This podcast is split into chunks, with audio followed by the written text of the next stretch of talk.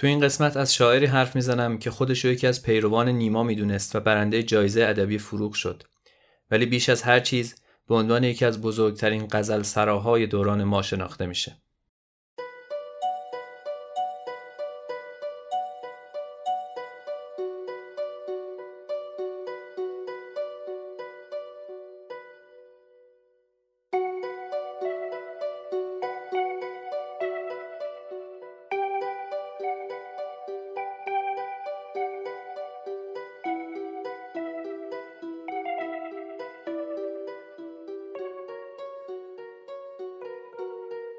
شما دارید به پادکست ریرا گوش می‌کنید.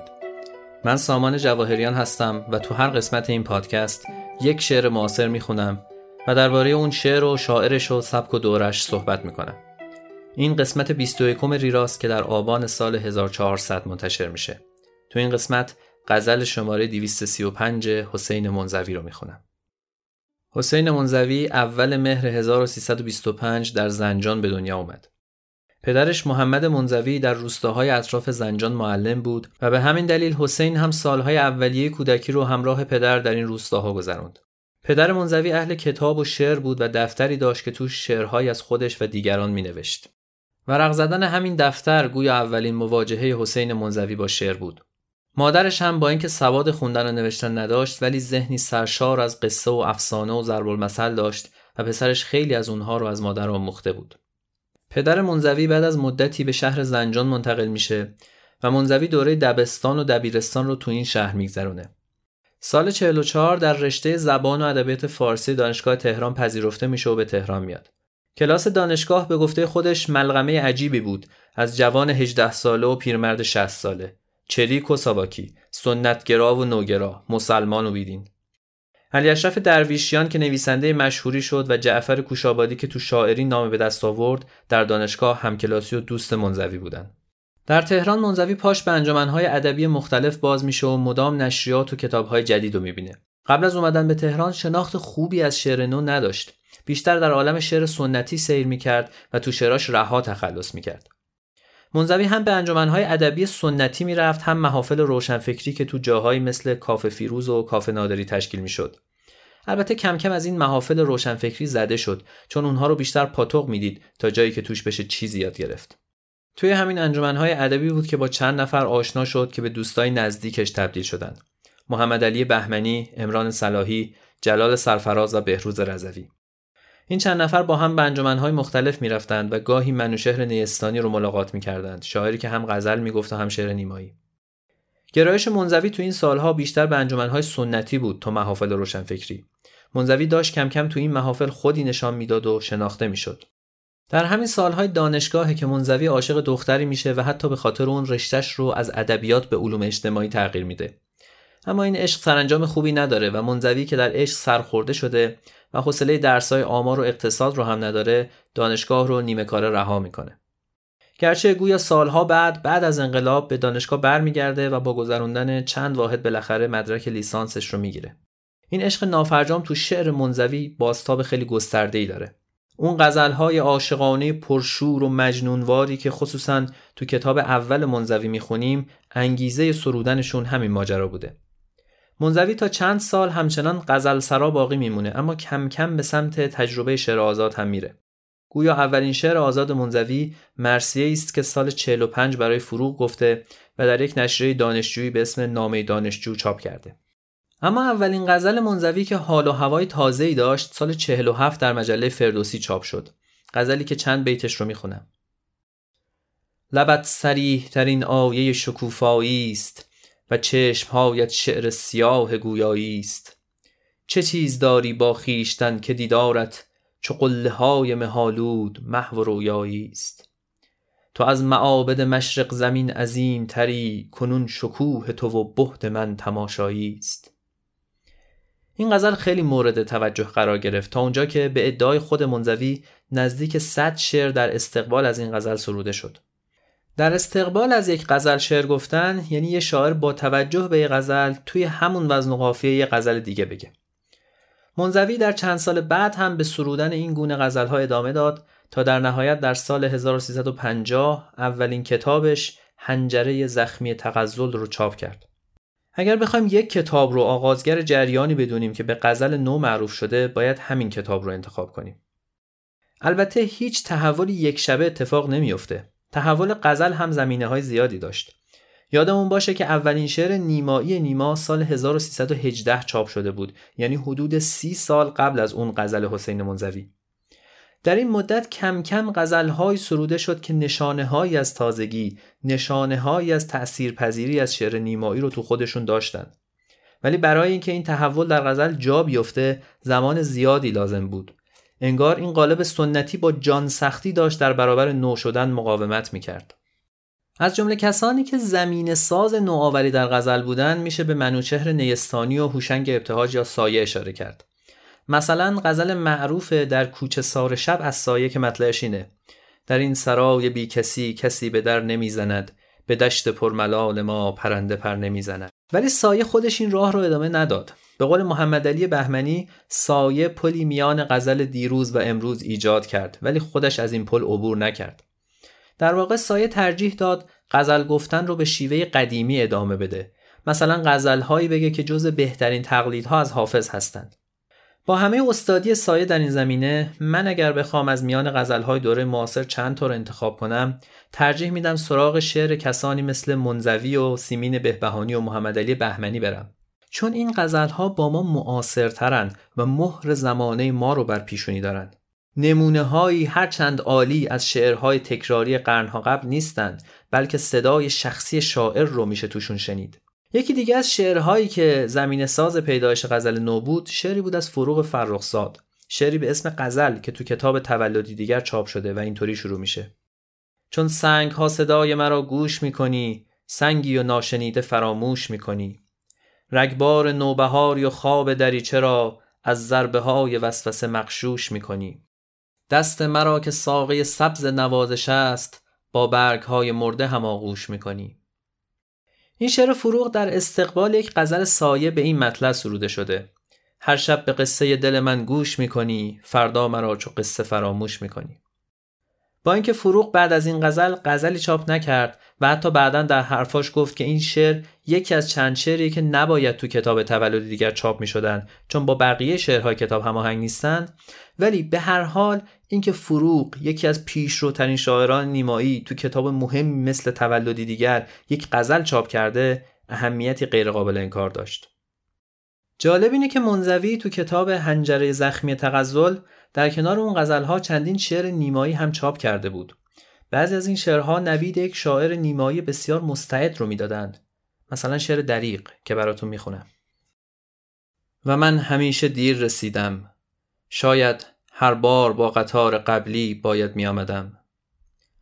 وقتی که جامدانم را می بستم پیراهنم به یاد تو تا می خورد و خواب احتزازش را می دید. وقتی رسیدم اما آه با آن جنین خواب های هزاران سال چه باید می کردم؟ پیراهن من آیا باید به قامتش کفنی می‌شد؟ میپوسید. تقدیر من همیشه چنین بود و شاید این تلسمی است که تا همیشه دست نخواهد خورد. روزی کنار رودی مردی کلید بختش در آب افتاد و آن کلید را شیطان ترین ماهی ها بلید و سوی دور دستترین دریاها گریخت. و یک نفر که پیشتر از من رسید سیاد شاه ماهی من شد و من دوباره دیر رسیدم قلاب من گلوی مرا می درد و تو به هیئت پریان در آبهای دور تنت را می شوی. کتاب هنجره زخمی تغزل برای منزوی جایزه هم برمغان آورد. از سال 50 با تلاش فریدون فرخزاد برادر فروغ کمیته‌ای به نام کمیته اهدای جایزه ادبی فروغ فرخزاد تشکیل شد که از همون سال تا 6 سال بعد هر سال در سال روز مرگ فروغ مراسمی برگزار می‌کرد و یک جایزه اصلی و یک جایزه شعر جوان اهدا می‌کرد. در اولین دوره این مراسم تو سال 50 جایزه اصلی به جلال آل احمد که دو سال قبل از دنیا رفته بود و شایعاتی وجود داشت که به دست حکومت کشته شده اهدا شد و جایزه شعر جوان به حسین منزوی همونطور که گفتم این کتاب آغازگر جریانی شد که به نام غزل نو شناخته می‌شد و از چهره های شاخص دیگش میشه به سیمین بهبهانی و محمد علی بهمنی اشاره کرد. اما غزل نو یعنی چی؟ دقیقا چه چیز این غزل ها نو بود؟ بعضیا معتقدند که چون در فرم سنتی نمیشه محتوای نو ارائه کرد بنابراین چیزی به نام غزل نو نمی‌تونه وجود داشته باشه. اما باید در نظر داشت که فرم مفهومی خیلی وسیعتر از قالب داره.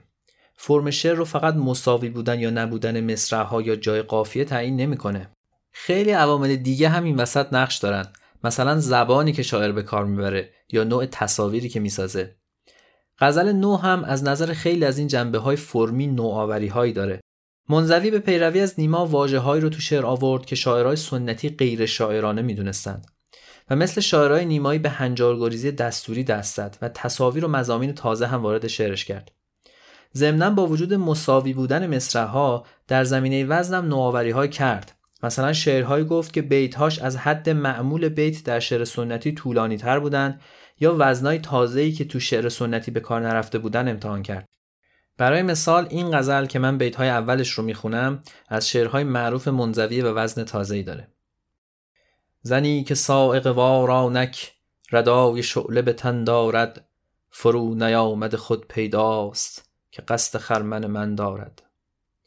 همیشه عشق به مشتاقان پیام وصل نخواهد داد که گاه پیرهن یوسف کنایه های کفن دارد. کیم کیم که نسوزم من تو کیستی که نسوزانی؟ بهل که تا بشود ای دوست هر آنچه قصد شدن دارد. منزوی از سال 48 وارد رادیو شد و تو گروه ادب امروز زیر نظر نادر نادرپور شروع به کار و برنامه سازی کرد. مدتی هم فعالیت مطبوعاتی کرد. مثلا مسئول صفحه شعر مجله رودکی بود. قبل و بعد از انقلابم نقدا و نوشتاش تو نشریات مختلف چاپ می‌شد. منزوی تو شبهای شعر گوته یا ده شبم که سال 56 برگزار شد و تو قسمت بیستم دربارش حرف زدم شرکت داشت. همونطور که تو اون قسمت گفتم تو این شبها چندین شاعر و نویسنده ایرانی شعرخانی و سخنرانی کردند و بسیاری از اونها در اعتراض به سانسور سخن گفتند.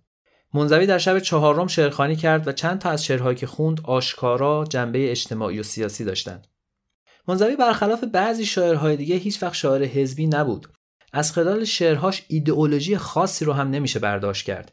اما شعرهای اجتماعی زیادی داره که حاصل تاثیرپذیری شخصی اون از شرایط جامعه یا رخدادهای سیاسی هستند بی این که به ورطه شعار دادن و نسخه پیچیدن بیفته به طوری که میشه درون مایه های سیاسی اجتماعی رو در کنار عشق یکی از دو درون مایه اصلی شعر منزوی به حساب آورد. دومین کتاب منزوی که سال 58 منتشر شد یک شعر بلند آزاد بود به اسم سفرخان که درباره سفر قهرمانیان سروده شده بود. سفر قهرمانیان که از افسران فرقه دموکرات آذربایجان بود 32 سال از زندگیش رو در دوره پهلوی در زندان گذروند تا بالاخره آبان 57 آزاد شد. منزوی تو این شعر قهرمانیان رو به عنوان سمبل مقاومت ستایش می‌کنه این شاید سریح ترین شعر سیاسی حسین منزوی باشه که توش به وضوح از زندان و شکنجه گفته و ضمن مخاطب قرار دادن سفرخان از وقایع مختلف سیاسی مثل واقع سیاهکل و اعدام خسرو گلسرخی هم حرف زده. بعد از انقلاب منزوی مدتی تو مؤسسه فرانکلین همکار مهدی اخوان سالس بود و با مجله سروش هم همکاری می‌کرد. ولی گویا بعد از انقلاب فرهنگی دیگه نتونست کارش رو در این دو جا ادامه بده. جالب این که تو همین دوره بود که منزوی برای گرفتن مدرک به دانشگاه برگشت و در نتیجه مدت کوتاهی هم همکار اخوان در فرانکلین بود و هم دانشجوی اون تو دانشگاه تهران. گویا منزوی بعد از این دوران هیچ وقت شغل ثابتی نداشت. هرچند هر از گاهی شغلهایی مثل کتابداری و معلمی رو تجربه می‌کرد ولی تو هیچ کاری دوام نمی آورد و بیشتر از درآمد فروش کتابهاش روزگار میگذروند. شاید اوضاع بد مالی یکی از دلایلی بود که باعث شد منزوی بعد از 6 سال زندگی مشترک سال 60 از همسرش جدا بشه. او از این ازدواج دختری داشت که اسمش رو غزل گذاشته بود و بعد از جدایی از همسرش از اون هم دور افتاده بود. منزوی که به زنجان برگشته بود روزگار بد و آشفته ای رو از سر میگذروند. در واقع منزوی دیگه تا آخر عمر رنگ آسایش رو به خودش ندید. گویا تلاشی هم برای سر و سامون دادن به اوضاعش نمی‌کرد و با نوعی بیقیدی زندگی رو میگذروند. یکی از اتفاقات تلخی که هرگز از خاطر منزوی نرفت مرگ برادرش حسن منزوی بود که گویا به دلایل سیاسی تو دهه 60 تیرباران شد. منزوی در چندین غزل به این ماجرا اشاره کرده. برای مثال غزلی که با این بیتها شروع میشه. هنوز داغ تو ای لاله جوان تازه است. سه سال رفته و این زخم خونچکان تازه است. پس از تو داغ پی داغ دیده باغاری همیشه زخم گل از خنجر خزان تازه است با وجود این آشفتگی ها و تلخکامی ها منزوی به سرودن شعر ادامه داد. کتاب های با عشق در حوالی فاجعه و از شوکران و شکر که در دهه هفتاد منتشر شدند دو تا از بهترین دفترهای غزل منزوی هستند. منزوی تو این سالها شعر آزاد و سپید هم تجربه کرد ولی تو اون نوشر توفیقی که توی غزل داشت به دست نیاورد. کار دیگه منزوی ترجمه از ترکی به فارسی بود. برای مثال مجموعی از افسانه های آذربایجان رو و همینطور منظومه معروف هیدر بابای شهریار رو به فارسی ترجمه کرد کتابی هم در بررسی شعر شهریار نوشت به اسم این ترک پارسی گوی منزوی ترانه های زیادی هم سروده که بعضی هاش رو خواننده های معروفی مثل داریوش اقبالی، محمد نوری، کوروش یغمایی و همایون شجریان خوندن. حسین منزوی سال 1383 در 58 سالگی در اثر آرزه قلبی و ریوی در یکی از بیمارستانهای تهران درگذشت و پیکرش در زادگاه زنجان به خاک سپرده شد.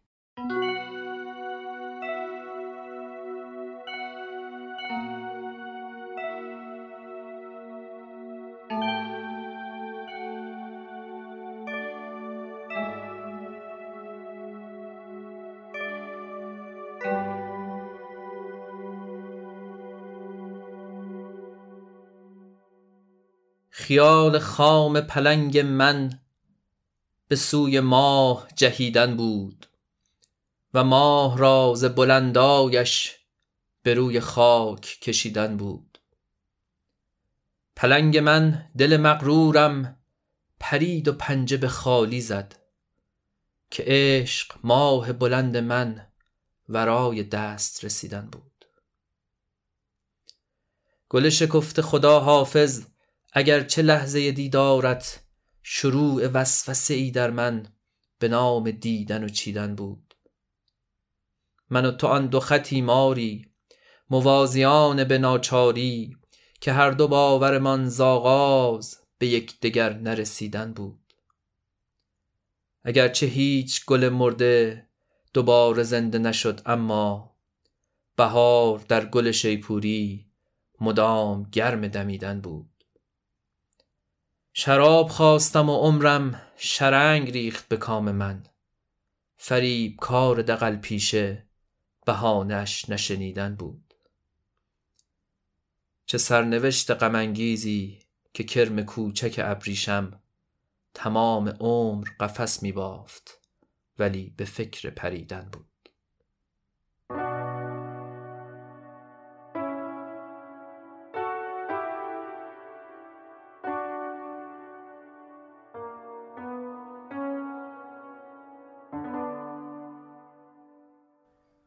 منزوی برای غزلهاش اسم نمیگذاشت. می‌دونید که کلا اسم گذاشتن برای شعر مال دوره معاصره و شاعران قدیم برای شعرهاشون اسم نمیگذاشتن مگر شعر بلندی که یک کتاب مستقل می‌شد. غزلهای منزوی هر کدوم یک شماره دارند. مثلا اگر توی یک کتاب تا غزل شماره سی چاپ شده باشه غزلهای کتاب بعد از شماره سی و یک شروع میشن. با این حال این غزل منزوی رو خیلی ها به اسم ماه و پلنگ می‌شناسند. به خاطر تصویر بیاد موندنی که تو دو بیت اول غزل اومده. ریشه این تصویر تو یک افسانه چینیه درباره پلنگی که هوس گرفتن ماه به سرش می‌زنه. از روی صخره بلندی میپره که ماه رو بگیره اما به ماه نمی‌رسه و تو در سقوط می‌کنه. منزوی تو بیت اول از خیال خام پلنگ برای گرفتن ماه میگه و تو بیت دوم از استعارش رمزگشایی می‌کنه. اون ماه بلند عشق بود و پلنگ دل مغرور من که پرید و نرسید و سقوط کرد. تقریبا همه بیت های این غزل مثل همین بیت های آغازین تصاویر تازه دارن.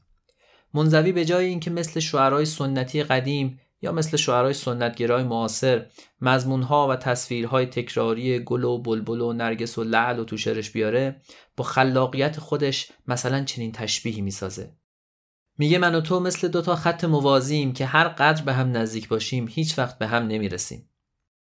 یک شگردی که خیلی مورد علاقه منزویه تلمیحه. اگر غزلهای منزوی رو خونده باشید می‌دونید که چقدر زیاد از تلمیح استفاده می‌کنه و تلمیحاش به چه طیف وسیعی از داستانها اشاره می‌کنن. از داستانهای حماسی ایران قدیم تا داستانهای سامی و اسلامی. از اساطیر یونانی تا افسانه های آمیانه فارسی. از شخصیت های تاریخی تا شخصیت های نمایشنامه های شکسپیر. تو یه بیت این غزل هم از تلمیح استفاده شده ولی این تلمیح به شکل پوشیده اومده. شاید تو نگاه اول متوجه نشید که بیت پنجم غزل بیتی که میگه هیچ گل مرده زنده نمیشه ولی به هر حال بهار از راه می‌رسه و دوباره زمین رو سبز می‌کنه. تلمیح داره به داستان اسرافیل فرشته ای که طبق روایت های اسلامی در قیامت در شیپورش میدمه و همه مردگان با صدای شیپور او زنده میشن. منزوی به شکل ظریفی با آوردن تعبیرهای زنده شدن مرده و دمیدن در گل شیپوری به این داستان اشاره می‌کنه. منزوی خودش رو پیرو نیما می‌دونست حتی تو غزل و این رو تو شعرش هم مستقیما بیان کرده. دوباره می‌کشد سر آتش از خاکستر شعرم که من هم در غزل از جوج قغنوسان نیمایم. اما گرچه تو زبان و تصاویر و مزامین غزلهای منزوی نوآوری دیده میشه ساختار شعرش اغلب هنوز مثل غزلهای سنتی بیت محوره. تو همین غزل چندین مضمون به موندنی هست. مثل بیت هایی که مرور کردم یا بیت آخر که از سرنوشت غمانگیز کرم ابریشم میگه که آرزوی پریدن داره ولی محکوم به این که تمام عمر برای خودش قفس ببافه. ولی هر کدوم اینها در حد یک بیت یا نهایتا دو بیت باقی میمونند و بیت های غزل جز همون زمینه کلی که صحبت از یک عشق ناکامه ارتباط مشخص دیگه با هم ندارند البته این ممکنه باعث شه خیلی از خواننده ها راحت تر با شعر منزوی ارتباط برقرار کنند چون میشه یه بیتش رو بدون توجه به باقی شعر خوند و فهمید و زمزمه کرد. و لازم نیست برای درک شعر دنبال ارتباط پیچیده‌ای بین بخش‌های مختلفش بگردیم. هرچه باشه شعر منزوی طی سالیان جای خودش رو بین مخاطبان شعر حتی خوانندگان شعر نو باز کرده. شاید بخشی از این به خاطر اصالتی باشه که تو شعر منزوی هست. امران صلاحی دوست نزدیک منزوی میگه منزوی هر شعری که گفت مستاق عینی داشت. وقتی تو همین شعر از عمر میگه که به جای شراب زهر تو جامش ریخته میشه صداقت رو تو کلامش حس کرد. صداقت کسی که زندگی تلخی رو گذروند چون هیچ چیز براش مهمتر از شعر نبود. محمد علی بهمنی جایی نقل کرده که یک بار به حکم دوستی به خودم اجازه دادم منزوی رو نصیحت کنم. بهش گفتم حسین جان کمی بیشتر به فکر خودت باش. جواب داد بهمنی جان نصف قرن دیگر که حتی ممکن است زودتر هم باشد هیچ کس نمی‌پرسد منزوی یا بهمنی چگونه زندگی می‌کرد. سیر بود یا گرسنه. تنها به شعرمان نگاه می‌کنند و شعر من از تو بهتر است. چیزی که شنیدید قسمت 21 پادکست ریرا بود. پادکست ریرا رو می‌تونید از همه اپلیکیشن های پادگیر بشنوید. همینطور از ناملیک و کانال تلگرام ریرا. البته پادکست با یک هفته تأخیر روی تلگرام قرار می‌گیره برای دیدن و خوندن مطالب مرتبط با پادکست می‌تونید ریرا رو توی تلگرام، اینستاگرام و توییتر دنبال کنید. شناسه پادکست ریرا توی همه این شبکه ها هست ریرا پادکست. ممنونم از گروه پرسونا که موسیقی پادکست رو تهیه کردن و از شما که به پادکست ریرا گوش می‌کنید.